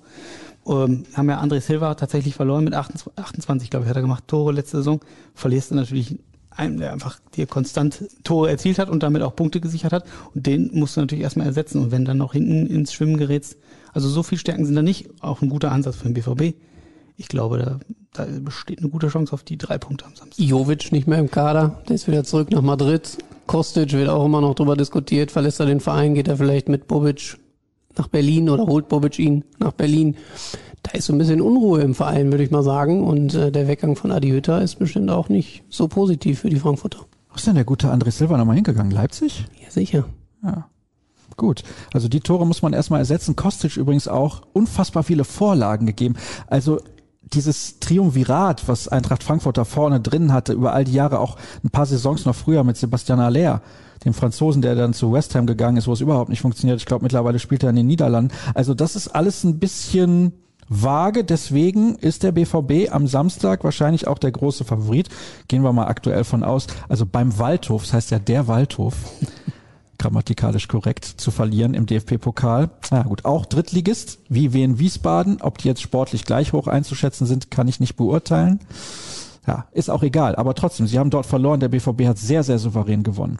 Was Dann, hat, was ja, hat unsere U23 gegen Waldhof ne? gemacht? Ja. Also, man ja. kann gegen die auch Punkte holen. Ja, ja stimmt natürlich. Mhm. Gegen den Waldhof gemacht, nicht gegen Waldhof. Ja, Entschuldigung. Ja, ja, ja. Ich habe das zuletzt mal verfolgt. Das heißt ja auch nicht die Hertha. Ist auch falsch. Nämlich? Wie heißt das? Einfach nur Hertha BSC. Oder Hertha, aber die ist falsch. Nur weil man die alte Dame sagt. Aber es schreiben alle trotzdem. Trotzdem falsch. So, hier im Besserwisser-Podcast der Ruhrnachrichten geht's weiter mit einer weiteren Frage von Jonas. Allerdings fragt er jetzt nach Nico Schulz, da haben wir eben schon drüber gesprochen. Jonas hat sich heute mit seinen Fragen disqualifiziert. Liebe Grüße, Jonas. Nächste Woche darfst du trotzdem wieder eine Frage stellen. Nein, es ist alles nur Spaß. Aber da wir ja über Schulz schon gesprochen haben, denke ich, können wir das jetzt einfach nach hinten schieben, beziehungsweise am Anfang wurde diese Frage ja bereits beantwortet. Außer die schweren, aber machbaren Auswärtsspiele in Leverkusen und Gladbach geht es in den ersten zehn Spieltagen gegen Gegner, die schlagbar sein sollten. Denkt ihr, mit einer positiven Serie und einer sich entspannenden Personaldecke ist mehr drin als die Vizemeisterschaft? Ja. Haben wir eigentlich schon eben gesagt, ne? Ja. Auch das habe ich noch einmal nachgeguckt, gegen wen sie noch spielen. Äh, nach der Länderspielpause Leverkusen, das hat der, der Hörer ja angesprochen. Dann haben wir Union Berlin, das ist, glaube ich, auch keine ganz leichte Aufgabe. Da kannst du, wenn du nicht auf dem Punkt da bist, vielleicht auch schnell mal nicht die drei Punkte holen. Gladbach ist auch immer ein bisschen schwierig, aber dann Augsburg, Mainz, Bielefeld, Köln, da musst du die volle Ausbeute holen. Und ja, wenn du da wirklich gut startest, zehn, zehn Spiele, das ist ein Drittel der Saison, dann wissen wir definitiv, was Ambach ist. Obwohl wir unter Peter Bosch auch mal gesehen haben, dass sieben Siege äh, zum Saisonstart nicht unbedingt aussagekräftig genug sind, um dann zu sagen, wir werden deutscher Meister. Das stimmt. Aber da lag ja so viel im Argen. Das hoffe ich einfach mal nicht, dass sich das unter Marco Rose wiederholt. Hoffen tue ich das auch nicht. Nein, aber ich, da, da, nach allem, was du an Eindrücken schilderst, äh, deutet ja auch nichts darauf hin, oder? Nein. Ein super Podcast, so beginnt eine Hörerfrage. Mich würde mal interessieren, wie ihr den Beschluss mit dem Einlass nur unter Betracht der 2Gs seht, also sprich geimpft, genesen. Haben wir ja eben schon angerissen, aber was ist eigentlich eure Meinung dazu? Ist das der richtige Weg? Ich persönlich finde ja. Ich finde, dass diejenigen, die sich nicht impfen lassen möchten, auch durchaus mit den Konsequenzen leben müssen. Und das ist in dem Fall dann eben so, dass sie nicht ins Stadion kommen können. Hans-Joachim Watzke hat es gestern auch nochmal, vorgestern auf der Bilanzpressekonferenz gesagt, dieser 2G-Weg ist der, den der Verein favorisiert. Und das kann ich so unterstreichen. Ich würde das, wenn ich in einer verantwortungsvollen Position bei Borussia Dortmund sitzen würde, das ebenfalls so entscheiden. Ich schließe mich dem vollumfänglich an. Ich denke, wenn du wirklich auf 80.000 irgendwann wieder kommen willst, ist das einfach unerlässlich, weil du hast ja immer eine gewisse äh, Streuung drin, wo du vielleicht Leute nicht, äh, auch wenn sie einen Test haben, irgendwie, die dann doch positiv sind und bei 80.000 auf engstem Raum nicht auszudenken, was das im Zweifelsfall auslösen würde. Ich, ich sehe das absolut so. Ich persönlich würde auch nicht ins Stadion gehen wollen, wenn diese 3G-Regelung gilt. Also ich war in Alltag äh, beim, beim äh, Testspiel gegen Bologna, wo weder Maskenpflicht noch irgendwas anderes herrschte. Ähm, es gab zwar die 3G-Regel, aber trotzdem habe ich mich da sehr unwohl gefühlt. Und ich will behaupten, das waren irgendwie 8000, 9000. Das war schon ein komisches Gefühl. Und das mit 80.000 im Signal Iduna Park. Nee, danke. Also dann lieber 2G und ich habe ein gutes Gefühl. Jetzt Samstag musst du ja auch die ganze Zeit die Maske tragen, wenn du aber auf dem Platz sitzt, darfst du sie abnehmen. Klar, da sind jetzt aber allerdings natürlich die Sitze dazwischen, aber im Testspiel in Gießen war ich zum Beispiel auch und da haben die Leute auch richtig eng an eng gesessen und da war auch, ich sag mal, höchstens, höchstens fünf Prozent der Leute haben noch eine Maske getragen. Das fand ich auch echt befremdlich. Wie seht ihr die Situation um Dahut? Wird er sich auf Dauer im zentralen Mittelfeld durchsetzen oder wird er sich bei Rückkehr der Fans wieder schwer tun und ins zweite Glied zurückfallen? Ich finde die Entwicklung sehr positiv und hoffe, dass er sie konstant wieder abrufen kann. Also, das ist natürlich interessant. Ich kann mich noch an das erste Geisterspiel erinnern. Das war das Heimspiel Derby gegen Schalke. Und ich meine auch, dass Dahut da gespielt hätte und sehr gut. Und das erste, was ich danach gesagt habe, ist, wenn das Stadion wieder voll ist, spielt er nicht mehr so. Jetzt war das Stadion die ganze Zeit leer und Dahut hat immer gut gespielt. War aber gegen Wiesbaden jetzt auch schon mit Zuschauern, hat er auch gut gespielt. Ist ein Zusammenhang, den man nicht von der Hand weisen kann. Der ist durchaus aufgeblüht, als das Stadion merklich leerer wurde. Trotzdem glaube ich, dass er gerade auf so einer Erfolgswelle schwimmt, ähm, die er jetzt auch nutzen kann, um weiterhin an diese Leistung anzuknüpfen und das auch über die Saison fortzuführen der hat wirklich einen bärenstarken Eindruck hinterlassen, sowohl im Trainingslager als auch in den Spielen, jetzt auch im Pokal. Der hat richtig Lust auf Fußball wieder, was man lange Zeit bei ihm nicht so gesehen hat. Der sprüht wirklich vor Spielfreude. Und ich glaube und bin auch sehr positiv gestimmt, dass das äh, über die Saison klappt. Er hat ja auch in Gladbach vor Publikum gut gespielt. Also es ist ja jetzt nicht so, dass der irgendwie, und die Dortmunder Fans sind jetzt ja nicht so viel fürchteinflößender als die Gladbacher Fans. Also du hast vielleicht noch eine etwas größere Kulisse, aber dass der das prinzipiell vor Publikum kann, hat er auch schon nachgewiesen. Auf was freut ihr euch am meisten in dieser Saison? In Klammern, die Rückkehr des Caterings zählt nicht. Fans. Absolut, ja, wirklich die Stadionatmosphäre, ja. Ich letztes Jahr äh, nicht für die Ruhrnachrichten, sondern für die WN noch im Stadion ein paar Mal und es ist schon eine echt traurige Nummer, wenn du da wirklich sitzt. Dann ist im Zweifelsfall der Fußball auch noch nicht ganz so ansehnlich und dann hat das nichts von Bundesliga, vom eigentlichen Bundesliga-Fußball oder Erlebnis ähm, ja, du hörst ja wirklich auch zum Teil die Kommandos und was die Spieler sich gegenseitig sagen, das ist wirklich grotesk. Auch nochmal das Beispiel Alltag, so unwohl ich mich da in den, im direkten Umfeld gefühlt habe. Da waren, glaube ich, 200 Fans aus Bologna dabei. Die haben eine Stimmung gemacht. Ich hatte Gänsehaut und das waren 200. Wenn man das so lange nicht gehört hat, wirklich die Fahnen, die haben die da, glaube ich, wirklich das ganze Spiel über bewegt und da rumgeschwungen und was auch immer. Gesungen ohne Pause. Das war wirklich richtig, richtig schön. Wie heißt das Stadion, in dem er Alltag spielt? Cashpoint Arena. Nein, natürlich heißt es Schnabelholz. Man sagt ja auch Westfalenstadion. Also im guten alten Schnabelholz habe ich mal Alexander Zickler im Trikot von Red Bull Salzburg spielen sehen. Da stand ich fünf Meter hinter dem Tor, Ligaspiel.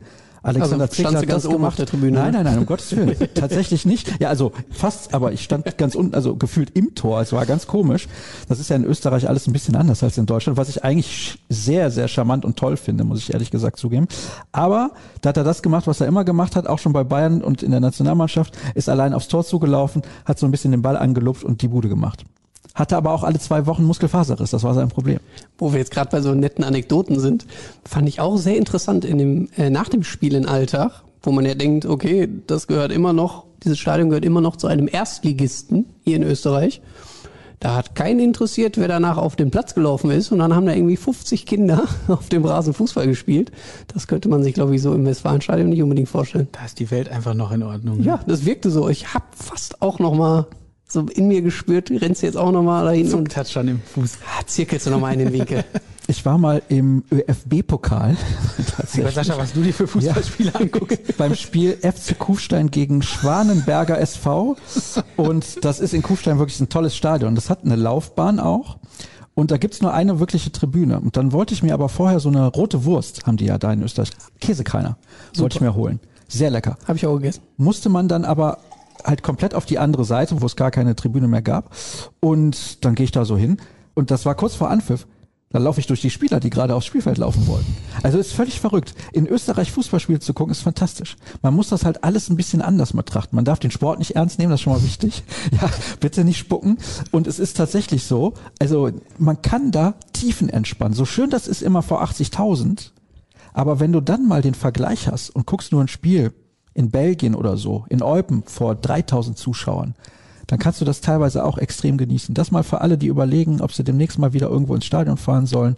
Wenn sie es nicht schaffen, hier ein Ticket in Dortmund zu ergattern, auch mal woanders hin, wird auch interessanter Fußball geboten, also zumindest in Österreich und woanders auch schöner und ansehnlicher Fußball. Aber wir kommen zurück zu den Hörerfragen. Wie lange kann man mit der aktuellen Viererkette standhalten? Gibt es ein Szenario, in der sich Nee, in dem sich muss das doch heißen, in dem sich einer der beiden Außenverteidiger festspielt. Großartiger Podcast.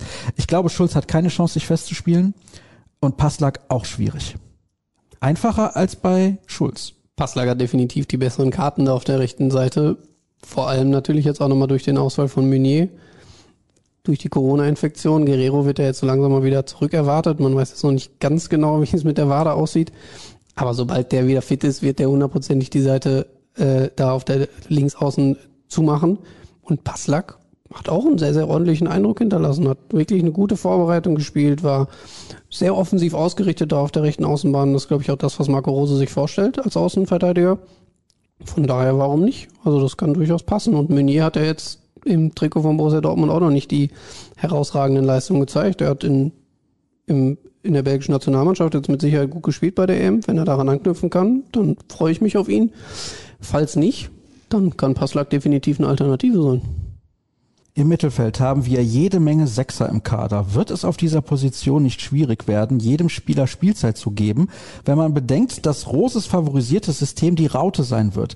Wäre hier nicht der ein oder andere Verkauf sinnvoll? Ja, man spekuliert ja, dass man Thomas Delaney noch verkauft. Dann hat sich das Problem eigentlich gelöst, weil beispielsweise Bellingham und Daruti können beide auch auf diesen Halbpositionen in der Raute spielen. Ganz genau. Wir haben ja letzte Woche über Bellingham, äh, Bellingham über Delaney schon gesprochen. Also ich, es ist noch fast drei Wochen Zeit. Ich denke, dass er sich hier verabschieden wird und dann hast du hast du eben äh, Witzel, du hast Bellingham, du hast Dahut und Chan und äh, da wird sich immer eine Lösung finden, auch mit den Halbpositionen, wenn du die Raute spielst und selbst wenn nicht. Also du hast drei Wettbewerbe. Ich denke, das wird, äh, das ist äh, jetzt gerade erscheint das sehr viel, aber je nachdem, wie du taktisch ausgerichtet bist und dann hast hat man eine Sperre und so, also das wird sich schon lösen. Ich glaube nicht, dass da irgendwie größeres Problem sich ergeben wird. Lieber Patrick, wir wissen immer noch nicht, wann die Tonnendachhalle auf dem Trainingsgelände gebaut wird. Oder wisst ihr das mittlerweile? Das stimmt, aber wir, auch da haben wir heute Vormittag kurz mit dem Kollegen Klavi drüber gesprochen und er sagte uns, dass äh, irgendwie Watzke sich dazu geäußert hätte, dass es durch Corona, wir hatten das ja spekuliert vor zwei, drei Wochen, dass das wohl erstmal auf Eis gelegt ist oder hinten angestellt angesichts der verheerenden Bilanz, aber das soll keine unmittelbaren Auswirkungen haben. Also wenn Diese Aussage ist allerdings auch schon ein halbes Jahr alt, ja, ja, muss man dazu sagen. Da können wir jetzt nicht mit, mit frischeren Infos dienen. Marcel fragt etwas zu Halstenberg und zu möglichen Abgängen. Dazu haben wir ja auch schon etwas gesagt. Denkt ihr, Renier wird in Roses System mit Raute vielleicht mehr zum Zug kommen? Könnte ihn mir da recht gut vorstellen. Vielleicht zündet er im zweiten Anlauf. Olympiasieger Renier übrigens. Herzlichen Glückwunsch dazu. Aber ich glaube, zu wirklich vielen Einsätzen im Trikot von Borussia Dortmund werden wir ihn nicht beglückwünschen können. Ich glaube, dass er über diese Reservistenrolle nicht hinauskommen wird. Ähm, er ist mit Sicherheit ein Mann, den man da irgendwie mal die letzten 20 Minuten nochmal als frischen Impuls nochmal reinwerfen kann. Aber eine richtige Chance auf einen Stammplatz sehe ich da nicht im offensiven Bereich. Drei Hörerfragen haben wir noch, beziehungsweise es sind eigentlich nur zwei, weil ein Hörer antwortet auf einen anderen.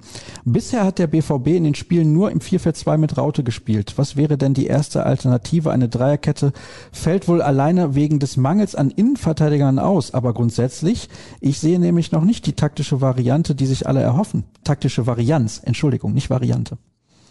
Also Rose hat ja in den Spielen durchaus schon variabel agiert. Also er hat auch im 4-2-3-1 gespielt, im ersten Spiel gegen Gießen. Er hat aber auch schon 4-3-3 spielen lassen. Also da ist er schon deutlich flexibler als seine Vorgänger und ich erhoffe mir ja noch die von mir skizzierte Dreierkette mit den drei Innenverteidigern, sofern sie denn mal alle gleichzeitig fit sind. Weil wie gesagt, Marco Rose hat das auch mal äh, durchaus als Option genannt, dass er da äh, so flexibel agieren möchte mit drei Leuten innen drin. Und das hat er ja auch in Gladbach schon spielen lassen. Da hat er ja die verschiedensten Systeme auf den Platz geschickt. Also wir sind deutlich flexibler. Jetzt sage ich wir, der BVB ist deutlich flexibler als in den vergangenen Jahren. Mir ist im ersten Pokalspiel aufgefallen, dass das BVB-Spiel sehr vertikal und geradlinig ausgerichtet ist und wenig über die Außen gespielt wird. Kommt es gerade Spielern wie Reus, Brandt oder Rainer entgegen, die nicht das Tempo mitbringen, wie ein Sancho es hatte? Zum Glück hatte der BVB nicht so viel Anlaufschwierigkeiten gegen Wiesbaden wie du beim Vorlesen der Frage. Ich glaube, es kommt ist schon immer, rausgeschnitten. Cedric, ist rausgeschnitten. ich glaube, es kommt immer A auf den Gegner an und B aufs Personal. Also sag mal bitte jetzt noch einmal die Frage. Habe ich jetzt weggeklickt, aber ich kann sie wieder vorlesen, wenn du Vertikal? möchtest. Vertikal und geradlinig. Und deswegen braucht man weniger Geschwindigkeit. Ja. Also ich finde jetzt, Reus ist jetzt auch nicht so langsam. Ne? Ist vielleicht kein Sancho, aber so langsam ist er jetzt nicht, oder? Obwohl ich dem Hörer da generell mal zustimmen würde. Also eine, ein System mit einer Raute im Mittelfeld ist natürlich nicht über die Außen ausgerichtet und da brauchst du nicht unbedingt die Schnelligkeit, weil du natürlich. Das hast du in Halbposition. Genau, weil du in den Halbpositionen deutlich kürzere Wege zum Tor hast. Ähm, da sind die Außen dann eher besetzt mit den Verteidigern, die das Ganze offensiver irgendwie angehen sollen. Aber äh, da auch nochmal, das System wird so flexibel sein, dass es äh, mit Sicherheit auch das ein oder andere Spiel geben wird, wo wir richtige Außen sehen werden, mit vielleicht dann den von mir skizzierten Guerrero auf links oder dann aber auf jeden Fall Gio Reyna über links oder Hazard über rechts. Also auch in einem 4-2-3-1 haben wir ja dann wieder richtige Außenstürmer. Ähm, Ansgar Knauf wäre da mit Sicherheit auch nochmal eine Option, den man da reinwerfen kann. Also ich glaube, es wird nicht bei diesem 4-2-2, 4-4-2 mit Raute bleiben. Ja, warum sollte der BVB starr an einem System festhalten? Das wäre Quatsch. Verheerend wäre das. Verheerend. Naiv. Ja. So. Samstag Eintracht Frankfurt. Wie hoch? 3-1. Ich sag 3-0. Freut mich, dass ihr direkt die Ergebnisse raushaut, weil bei den anderen Kollegen ist das immer hm, so und da, ich muss hin und her überlegen und so. 3-0, 3-1. So. Oder andersrum. andersrum. Ja, das können die Hörer jetzt nicht sehen, auch wenn ich zeige, aber für den Hörer ist das völlig egal, genau. Ja, also ihr seid sehr, sehr optimistisch, hat man jetzt, glaube ich, in den fast 70 Minuten, die wir miteinander sprechen, rausgehört, dass ihr glaubt, der BVB wird eine ziemlich gute Saison hinlegen. Vielleicht könnt ihr in ein paar Worten nochmal zusammenfassen, beide von euch, warum ihr so zuversichtlich seid, was die neue Spielzeit angeht. Kevin. Die Stimmung im Team stimmt. Marco Rose hat eine klare Idee, die sehr offensiv ausgeprägt ist, die zu vielen Spielern im BVB-Kader passt. Und man hat Erling Haaland. Da kann ich gar nicht viel Neues noch sagen. Ich finde, also dass, dass Marco Rose diesen klaren Ansatz hat, ganz, ganz entscheidend. Ich glaube, letztes Jahr musste Edin Terzic noch ganz schön viel, ich sage jetzt mal Altlasten verwalten, bis irgendwann sich so ein, sein Fußball äh, durchgeschimmert ist weil unter Lucien Favre war es ja gefühlt immer so ein permanentes Rückzugsgefecht. Man wollte bloß nicht verlieren.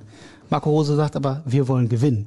Das finde ich alleine ist schon ein Riesenunterschied, kommt total dem BVB, den Fans entgegen, dem, was alle hier sehen wollen. Ich finde, das ist das, was richtig Mut macht. Bevor ich jetzt zu den letzten Hinweisen komme, unter anderem zu unserem Plus-Abo, das man bis zum Ende des Jahres dann für 12 Euro nur genießen kann, bis Sonntag übrigens noch im Angebot, und dem Hinweis auf BVB Kompakt natürlich jetzt wieder täglich um 6.30 Uhr mit den wichtigsten Neuigkeiten rund um den BVB, frage ich nach eurer konkreten Saisonprognose Platzierung. Kevin. Borussia Dortmund wird deutscher Meister. Ich wusste es. Cedric, bitte. Was soll ich jetzt sagen? Sag Platz zwei und wir wetten drum. ja, ich bin kein Red Bull-Fan. Ich bin auch kein RB-Fan. Und ich glaube auch nicht, dass Leipzig Zweiter wird, aber wer Meister wird, ob Bayern oder Dortmund, schwierig. Aber da ich mich festlegen muss und jetzt eh schon viel zu lange rumdruckse, sage ich auch, der BVB wird Meister. Mein lieber Scholli. Was sagst du denn? Ich glaube, sie werden knapp Zweiter. Also nicht mehr 13 Punkte Abstand? Nein, ich glaube, es wird sich so im Rahmen fünf Punkte abspielen. Tatsächlich. Ich glaube nämlich, dass die Bayern hinten raus dann sich irgendwann fangen werden. Und ich kann mich erinnern, ich glaube, es war vor zwei Jahren oder war es letzte Saison, in der ersten Corona-Saison, glaube ich, wo sie alle Rückrundenspiele gewonnen haben. War das so? Alle Rückrundenspiele gewonnen? Und das traue ich denen zu, weil ich glaube, dass Nagelsmann einfach ein sehr, sehr guter Trainer ist. Ich sehe da auch diese massiven Probleme in der Abwehr. Und es kommt dazu, dass mit Martinez ja auch ein Spieler gegangen ist. Als er 2012 zu den Bayern kam, hatten sie gerade das Double von Borussia Dortmund miterleben müssen und haben danach jede Meisterschaft gewonnen. Javi Martinez absoluter Unterschiedsspieler gewesen, nicht mehr am Schluss, aber vor allem am Anfang, als er zu den Bayern kam, hat mit dem Triple angefangen direkt. Und in der Kabine, glaube ich, auch ein ganz, ganz wichtiger Spieler über die fußballerischen Qualitäten von Alaba und auch Boateng, auch wenn er in die Jahre gekommen ist, müssen wir nicht reden. Und diese drei Spieler zu verlieren, vorne auch nur Lewandowski. Ja, was passiert, wenn Lewandowski mal verletzt ist? Das ist dann auch noch ein Problem. Der ist eigentlich nie verletzt, wissen wir aber trotzdem, es kann mal passieren. Sie hatten letzte Saison diese Phase, hat er gegen PSG in dem einen Spiel oder ich glaube sogar in beiden Spielen nicht gespielt, dann haben wir gesehen, was bei rauskommt. Also es ist ein Riesenunterschied, ob dieser Spieler dabei ist oder nicht. Und klar, wenn Erling Haaland ausfallen sollte beim BVB, ist das auch nicht gerade ein kleines Problem. Aber in diesem System kann man gegebenenfalls auch mit einer Spitze agieren. Dann wäre immer noch Daniel Mahlen da und der hat bei Eindhoven auch ordentlich genetzt. Also die Zahlen da waren schon selbst für holländische Verhältnisse, wo viele Tore fallen in der Eredivisie, waren auf jeden Fall richtig top. Glaubst du denn, dass Bayern die Rückrunde äh, so durchschnurren wird? Du sagst nach hinten raus? Weil oft sind sie ja auch im März, April, wenn es so richtig harter Fahrt kommt, auch ein bisschen eingebrochen. Ne? Ja, eine Phase lang. Das war oft so, auch unter Guardiola insgesamt. Ich glaube aber, dass sie in der Champions League nicht so weit kommen werden dieses Mal. Kann mir vorstellen, dass sie da vielleicht schon im Achtelfinale rausfliegen, dass sie gegebenenfalls mal nicht ihre Gruppe gewinnen, was sie normalerweise immer tun. Dann hätten sie gegebenenfalls einen guten Gruppensieger als Gegner und vielleicht scheiden sie dann schon aus. Könnte auch passieren. Wir hoffen natürlich, dass es spannend bleibt in dieser Saison. Ich beschwere mich nicht, wenn Borussia Dortmund deutscher Meister wird. Also das wäre natürlich top. Aber noch ein reden. Indiz, warum Borussia Dortmund Meister werden muss, weil das ist ja unsere erste Saison. Ja. Und so. mit was kann man denn besser starten natürlich. als mit einem Meistertitel? Der BVB-Podcast übrigens, schuldige, dass ich dir ins Wort falle, wird nächste Woche ja fünf Jahre alt. Am 19. August 2016 gab es die erste Sendung und im ersten Jahr ist Borussia Dortmund DFB-Pokalsieger geworden. Das heißt, nächstes Jahr muss ja auch wieder ein Titel her. Und nochmal Pokalsieger wie dieses Jahr wäre langweilig. Also deutsche. Double wäre auch okay, oder? Double wäre auch okay. Ja, wir wollen nicht übermütig werden. Im Pokal kann man auch mal schnell rausfliegen. Vor zwei Wünsche, ein anderer deutscher Meister als Bayern München und dass Paris nicht Champions League Sieger wird. Ja, ich glaube, das Letztere ist nicht das große Problem. Es gibt viele gute Mannschaften. Chelsea hat sich auch nochmal mit Lukaku verstärkt. Bei Inter geht die Kohle aus. Chinesischer Investor hat kein Geld. Ja, Martinez soll auch noch verkauft werden, ne? Also ja. da ist auch Land unter. Ja, das hat sich, glaube ich, Simone Insagi auch ein bisschen anders vorgestellt. Nach 22 Jahren den Verein Lazio verlassen, kommt davon. So. Jetzt kann er damit arbeiten, was er da hat. Ist aber auch egal. Ruhrnachrichten.de. Dann haben wir noch at rnbvb, at Kevin Pinno und at Gebhard Cedric und at Sascha Staat. Könnt ihr überall sehr, sehr gerne folgen. Die beiden Kollegen freuen sich über jeden Follower, der noch dazukommt. Und Tipps haben wir, gute Laune haben wir, Sonne haben wir. Bock auf Fußball am Wochenende. Supercup haben wir jetzt gar nicht drüber gesprochen, machen wir dann nächste Woche quasi ein oder zwei Tage nach dem Spiel eventuell mit einem prominenten Gast. Gucken wir mal, ob das klappt. Vielen Dank für eure Zeit. Vielen Dank für eure Zeit da draußen und bis nächste Woche. Tschüss. Tschüss. Ciao.